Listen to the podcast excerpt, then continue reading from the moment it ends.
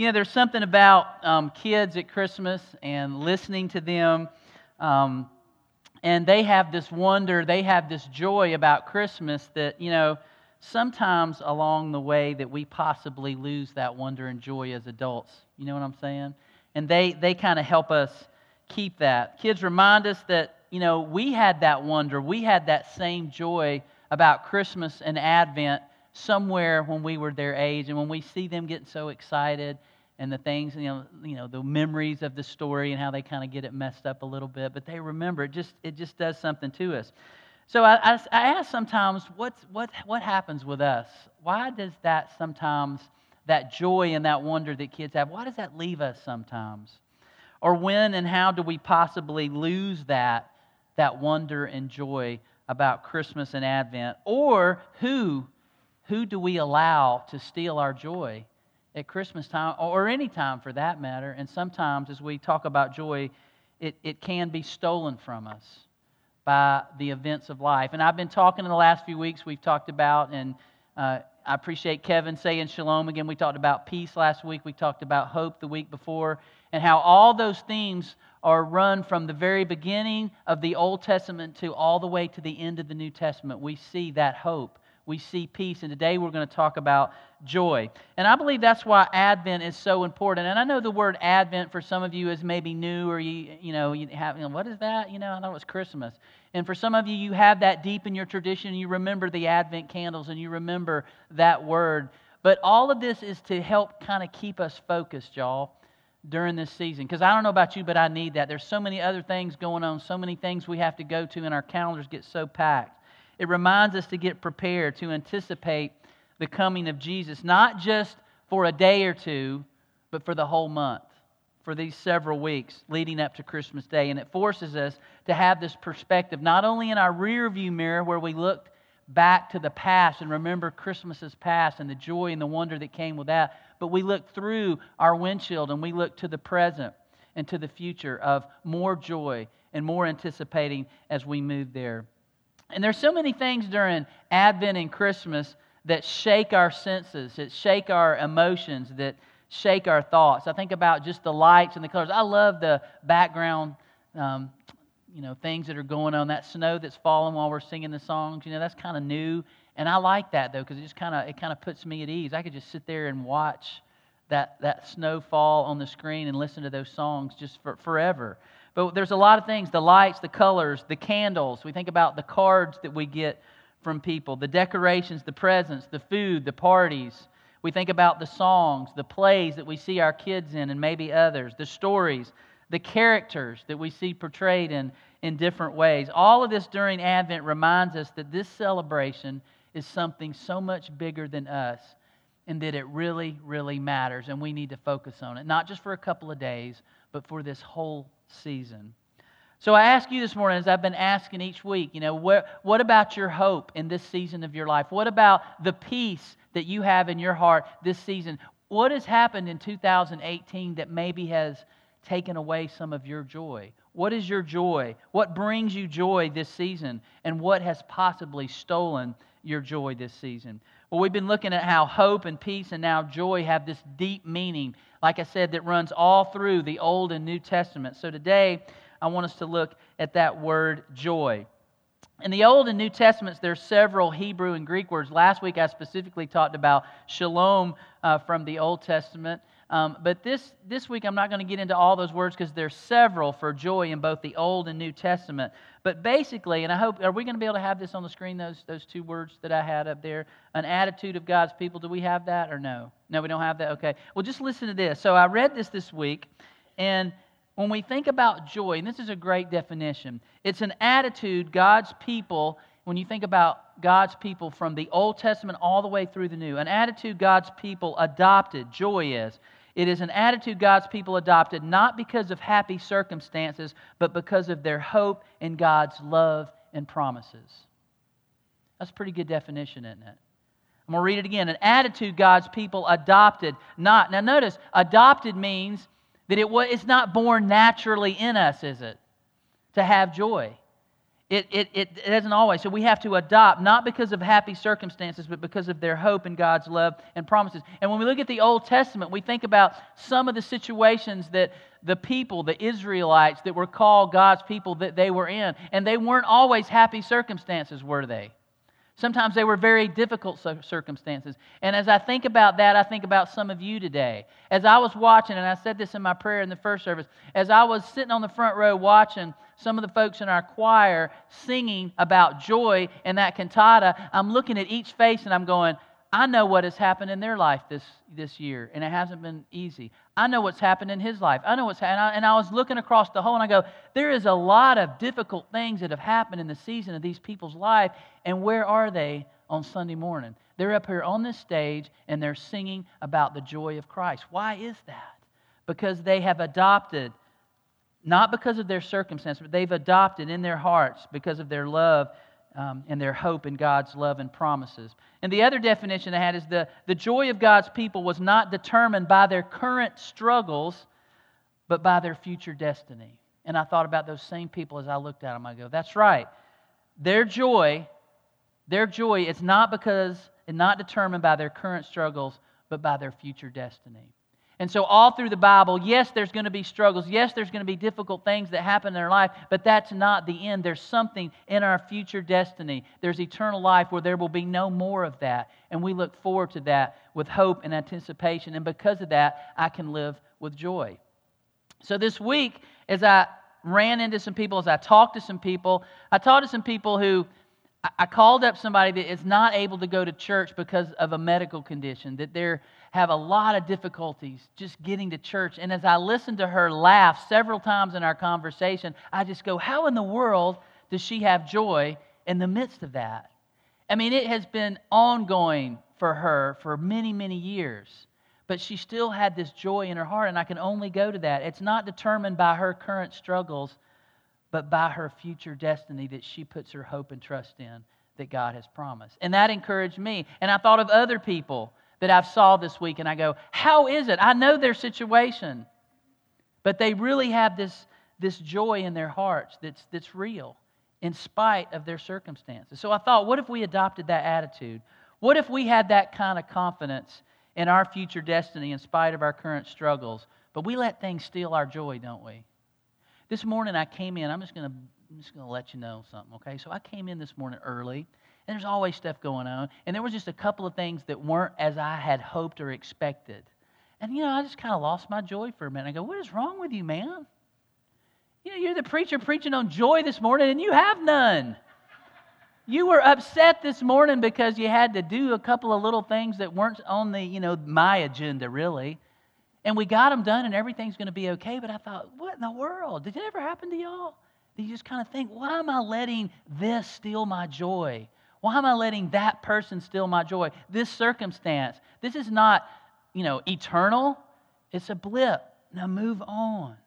And there are many things in life that we think will bring us joy. And some of those things do bring us temporary joy. There's a lot of things right now that we are hoping we're going to get for Christmas, right? There's some of you, some of you go, no, I got everything. I'm just tired of unwrapping packages, you know? But some of you are going, I'm looking forward to that, and I expect that under the tree. And you know what? But here's the deal that's going to bring you temporary joy for a while, but I can promise you it's not going to be, bring you eternal joy, is it? It's not. It's going to be temporary. Six months from now, a year from now, you're going to be wanting something else, and you go, oh, that's old stuff. I need a better phone. I need a bigger TV. I need a car with more bells and whistles. I need whatever. And we, and we think that, and it does bring us some temporary joy. I'm not going to I'm not gonna lie to you. And, you know, I watch a lot of sports. And you know what the number one commercial is in sports? What do y'all think it is? Don't say beer. That's close, but it's not. It's cars, is it not? And every car is made to say, if you really love your family, if you're really cool, you deserve this. And you know, you just think about that. We think it'll make us happy for a while. And we think about our work and our accomplishments. And yes, that does bring us joy. What we do for a living, our accomplishments, yeah, they do bring us joy, but it's not eternal. Events, activities, hobbies, interests. I've been to a lot of Christmas parties already. Have y'all? I've been to some musicals and kids, and all those things bring joy. You think, oh, there's my kid up there. Oh, didn't she do a good job? Didn't he do a good job? Wasn't that cute? That was great. But it's a temporary that points us to something greater than that. And relationships, people, obviously bring us joy, or at least they should. But sometimes, in the midst of all our relationships and all our dealings with people, we can allow that to steal our joy, can't we? And that's not what Christ intended. So, from thinking about the arrival of Jesus Christ into the world, the good news of great joy, how is that joy different? How is that joy different from the other things in life that may only give us temporary joy? And it's because Jesus is eternal. And it's hard for us to grasp that, isn't it? I've been to a couple of funerals in the last couple of weeks, and as I, I was a part of one of those funerals, but as I watch the people who have lost a loved one, especially this time of year, it's very difficult. But I saw a joy and a hope, even in the midst of their tears and their grieving, that said, I will see that person again.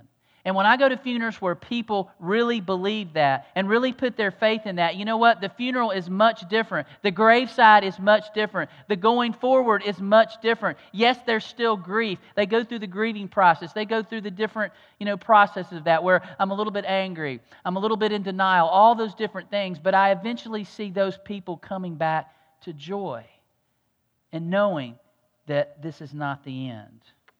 So this morning I want us to look at a text from John, the Apostle John, and I want to look at First John. Now, there's John, the Gospel, Matthew, Mark, Luke, and John, and we looked at that in week one. But in this week, I want us to look back towards the other end, towards Revelation. Right before Revelation, there's First, Second, Third John, then Jude, then Revelation. We're going to look at that first letter that John wrote.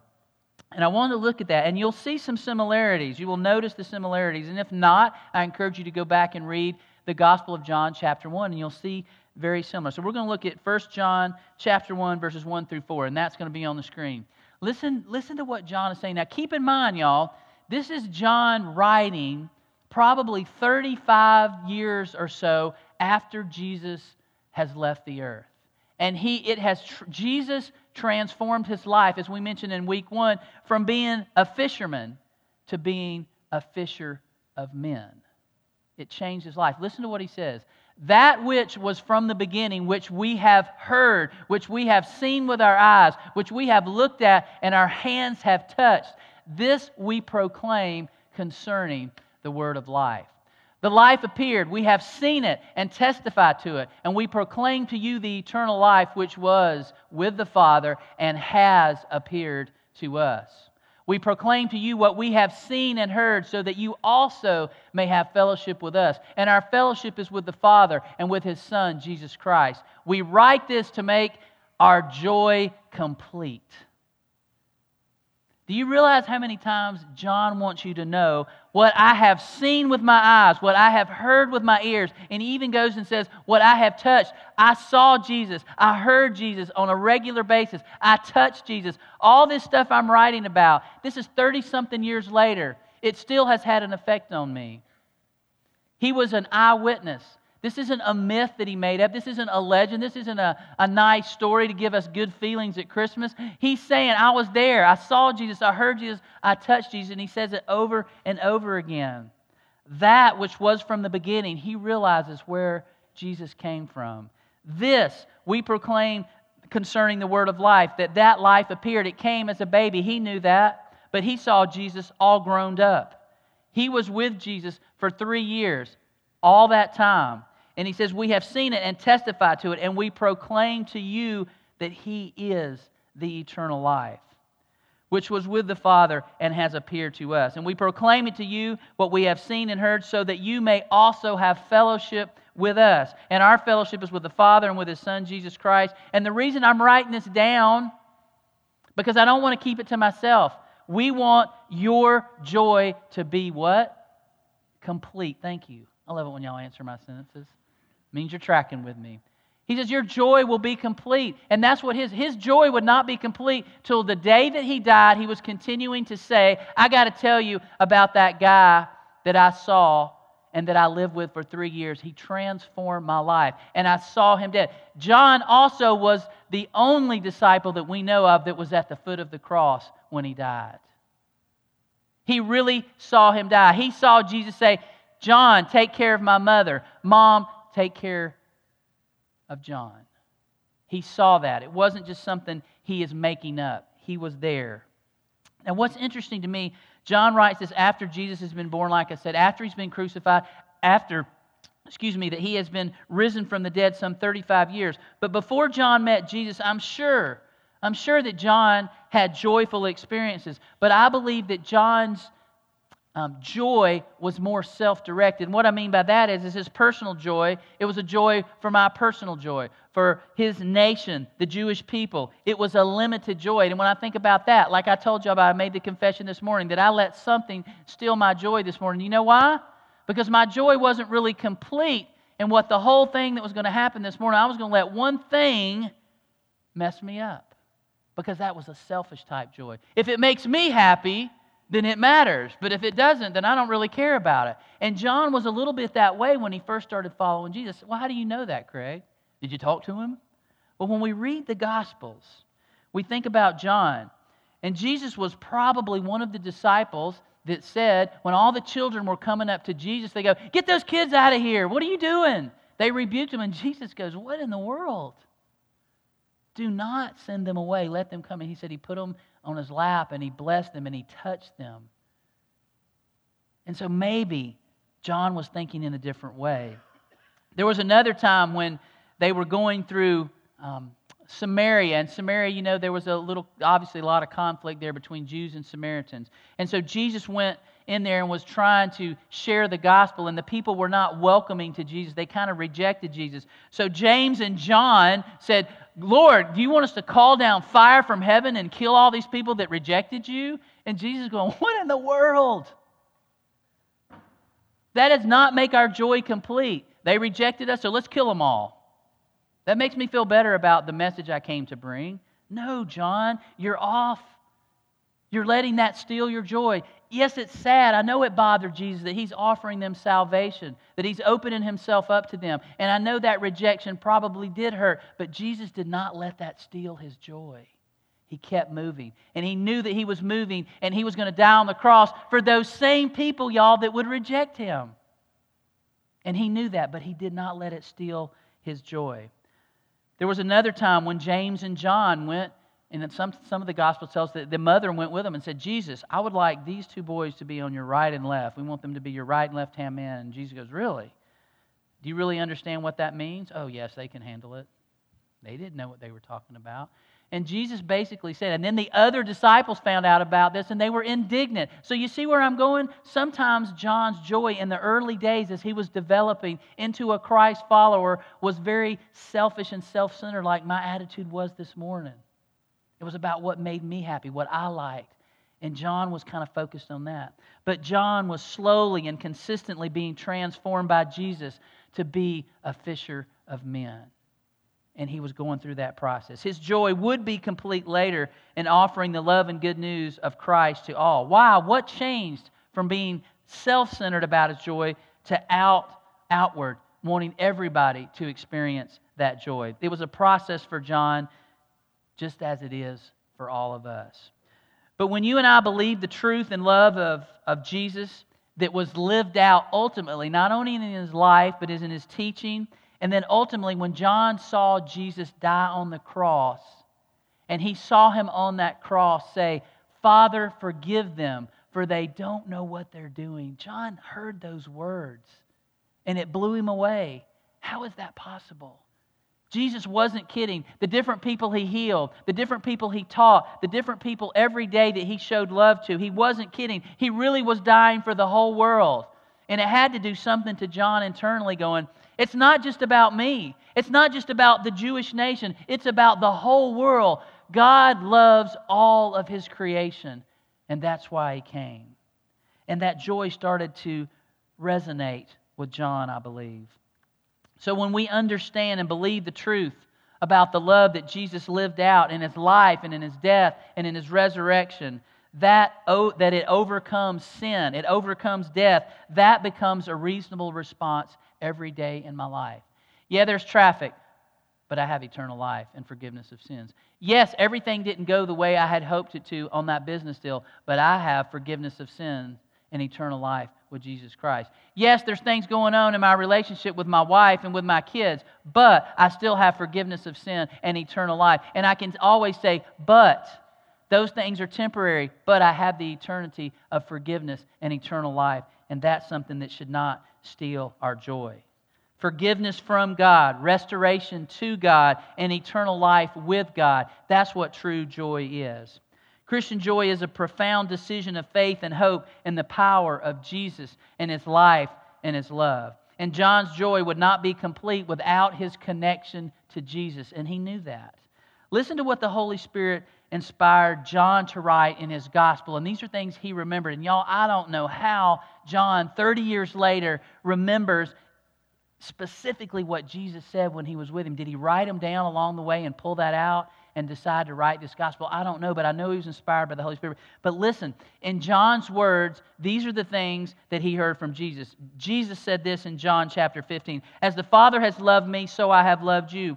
Now remain in my love. If you keep my commands, you will remain in my love, just as I have kept my Father's commands and remain in his love. I have told you this so that my joy may be in you and that your joy may be complete. He writes that. He remembers Jesus saying that. And what does he say in his letter that we just read? So that your joy will be complete. I'm telling you what Jesus told me 30 something years ago, and it's taken me maybe 30 years to finally get that through my skull that our joy cannot be complete without that love of Christ. In John 16, listen to what Jesus says. Again, John telling us what Jesus said. Very truly, I tell you, you will weep and, weep and mourn. He's telling them, I'm getting ready to die on the cross. And they're all going, What? You're the Savior of the world. Saviors don't die on the cross. But he's telling them this. Very truly, I tell you, you will weep and mourn while the world rejoices. You will grieve, but your grief will turn to joy. A woman giving birth to a child has pain because her time has come. But when her baby is born, she forgets the anguish because of her joy that a child has been born into the world. So it is with you. Now is your time of grief, but you will I will see you again and you will rejoice and no one will take away your joy. Isn't that ironic that Jesus before his death is talking about a baby being born and what that does to a mom? She has to go through that pain. And I can tell you after watching five four of my kids being born none of us men understand that. We can understand the love, but we do not understand what Jesus was just talking about that the pain they go through and then the joy they have afterwards. Only you women have that. It's an amazing thing. But Jesus used that special illustration. In Hebrews, the 12th chapter, Therefore, since we have been surrounded with such a great cloud of witnesses, let us throw off everything that hinders and the sin that so easily entangles, and let us run with perseverance the race marked out for us, fixing our eyes on Jesus, the pioneer and perfecter of faith, for the joy set before him, he endured the cross, scorning its shame, and sat down at the right hand of the throne of God. Did you hear that? For the joy set before him. He endured all that because it was so joyful to see us finally recognize that we are forgiven and have that grace. It was worth it all to him, the joy that was set before him. The birth of any child should matter greatly, especially to the parents and family. The birth of Jesus mattered greatly, and it brought joy not only to his family, not only to Mary and Joseph, but to the whole world. And as we watch that and we see that again, and, and people how they portray that, we go, wow, wasn't that a special night that brought joy to them? But even if you have heard the story, know the story, can tell the story without even having to look at Luke or Matthew, there's still something that never ceases to put things into perspective and bring joy to us about that story. And again, it is joy that is an attitudes God's people adopt, not because of their happy circumstances or even their unhappy circumstances, but because of their hope in God's love and promises. The joy of God's people is not determined by our current struggles, but by our future destiny. And that's what joy is all about. I want to close this morning with a story. A lot of y'all may have heard of Lee Strobel. He has written the book, The Case for Christ. Lee Strobel was a uh, writer for the Chicago Tribune for years and years, a journalist and a really good writer. And um, he had, was an atheist for a long time, and his wife started going to church. And slowly, he tells in lots of his books how God was working on him through his work and through the things that he did to discover who was this Christ, this Jesus. And as he always, as a journalist, would investigate everything he reported on, all of a sudden in his life, he was faced with this I've got to find out about this Jesus as a journalist. And so, in this particular book, he writes, The Case for Christmas. Listen to this story. He says, While working as a journalist, um, Lee Strobel was assigned to report on the struggles of an impoverished inner city family during the weeks leading up to Christmas. And uh, he was an atheist at the time.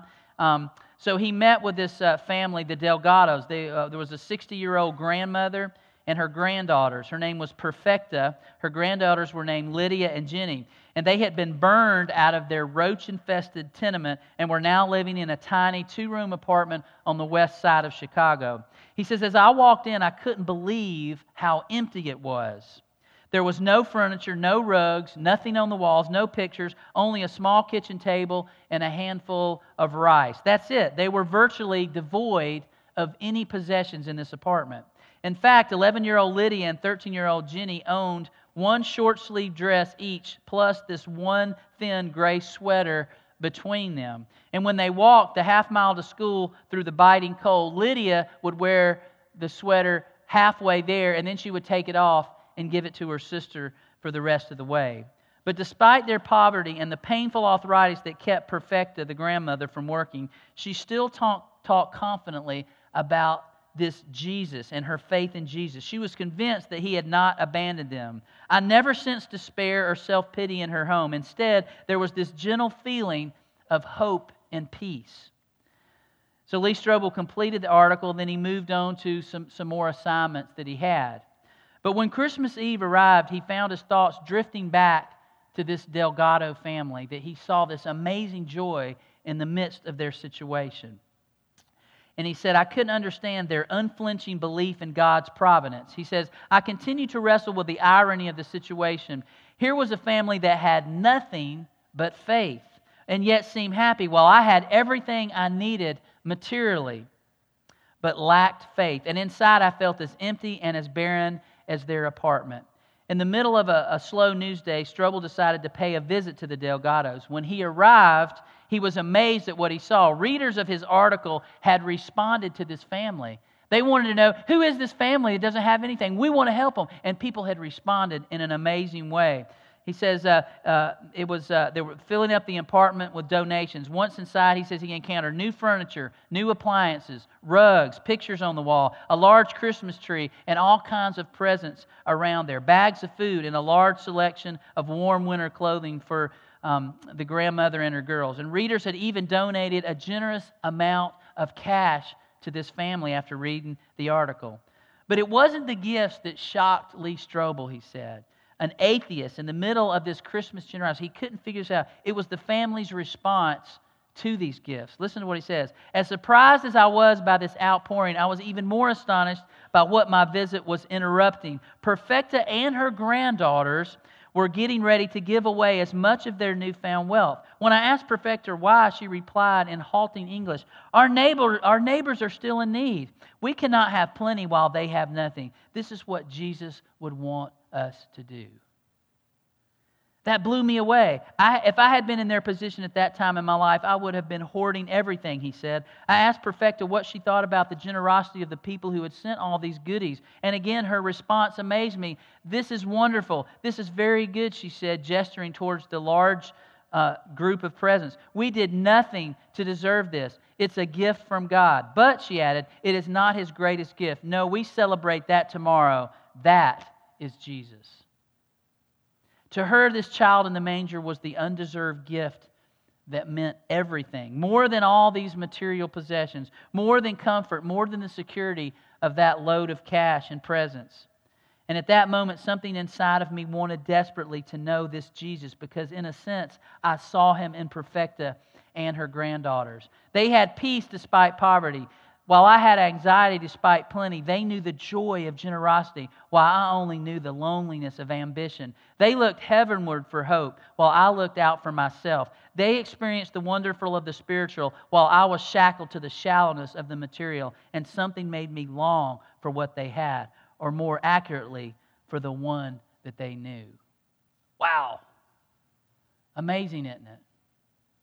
And those that family had this joy that he wanted so desperately, but this was just one piece of the puzzle, just like for John. God was developing in Lee Strobel this joy that he didn't have, that he was skeptical of, but he kept seeing it. He saw it in his family. He wrote the article and then was moving on to other things, but something inside of him kept saying, There's something to this. Those people aren't just naive, they're not just crazy. They really believe in this hope. They really have this joy, and it's something deeper than that.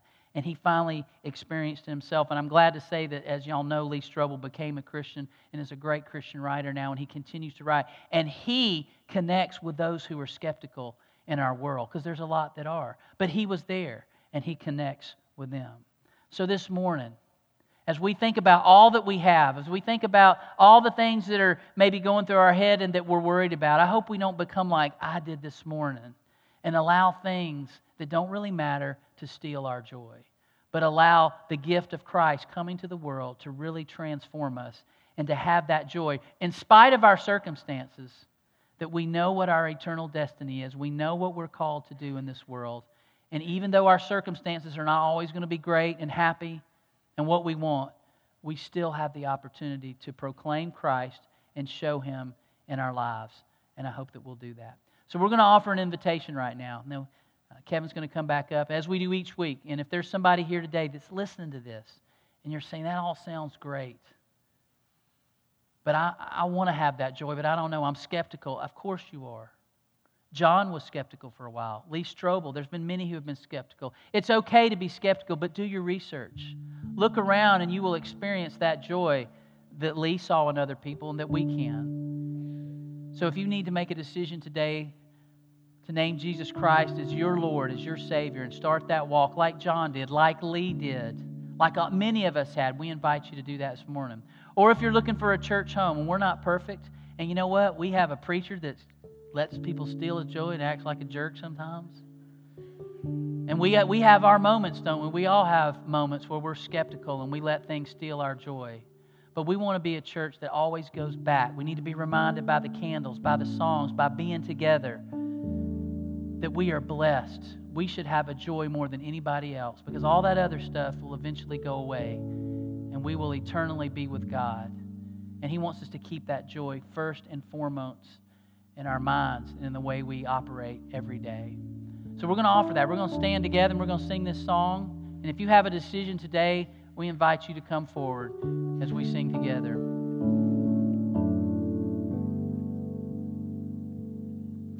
I want to add to that. This could quite possibly be the best Christmas ever.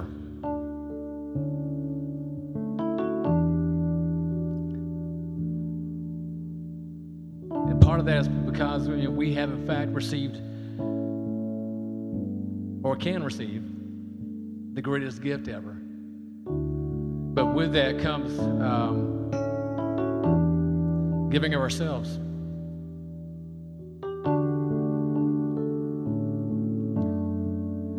As, as, as we are singing this song this morning, um,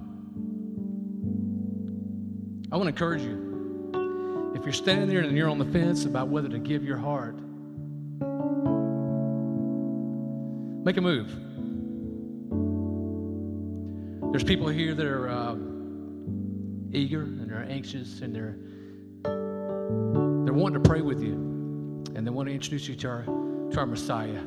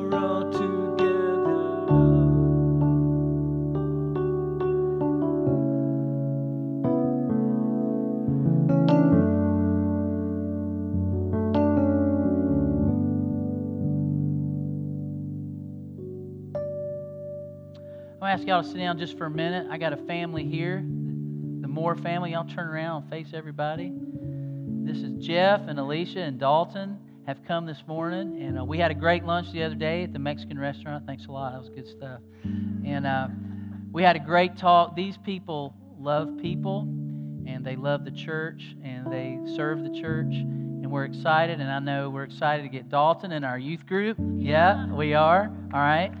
And uh, absolutely, yeah. And so we, uh, I know y'all are coming today to be a part of Southwest, and I want to say thank you. We're honored that you're going to place your membership, that you're going to be a part of serving with us. I know you will. Um, that's something that's special to y'all, so we're just glad. So I'm going to ask y'all to just hold hands and take my hand together here this morning, and I want you to say something. I know we've already talked this. Y'all all believe this. I believe that Jesus is the Christ, the Son of the living God my Lord and my Savior and my life. Amen. Welcome to Southwest, y'all. Absolutely, buddy. Good to see you. Thank you. Appreciate it. Absolutely. Yeah. Y'all just, yeah. Y'all just have a seat or go back where you were. That's fine. Okay. Y'all make sure you tell the Moores welcome this morning.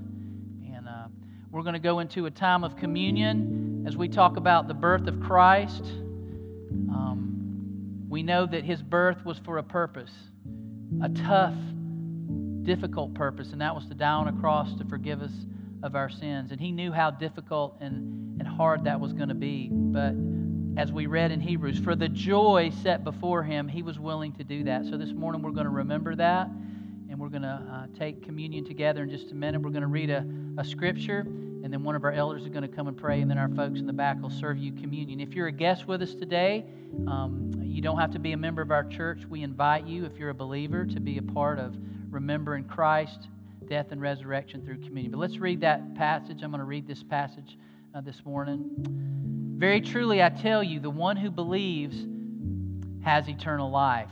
I am the bread of life. Your ancestors ate the manna in the wilderness, and yet they died. But here is the bread that comes down from heaven, which anyone may eat and not die. I am the living bread that came down from heaven. Whoever eats this bread will live forever. This bread is my flesh, which I will give for the life of the world. And again, there's John's words, inspired by the Holy Spirit, to remind us of who Jesus really was.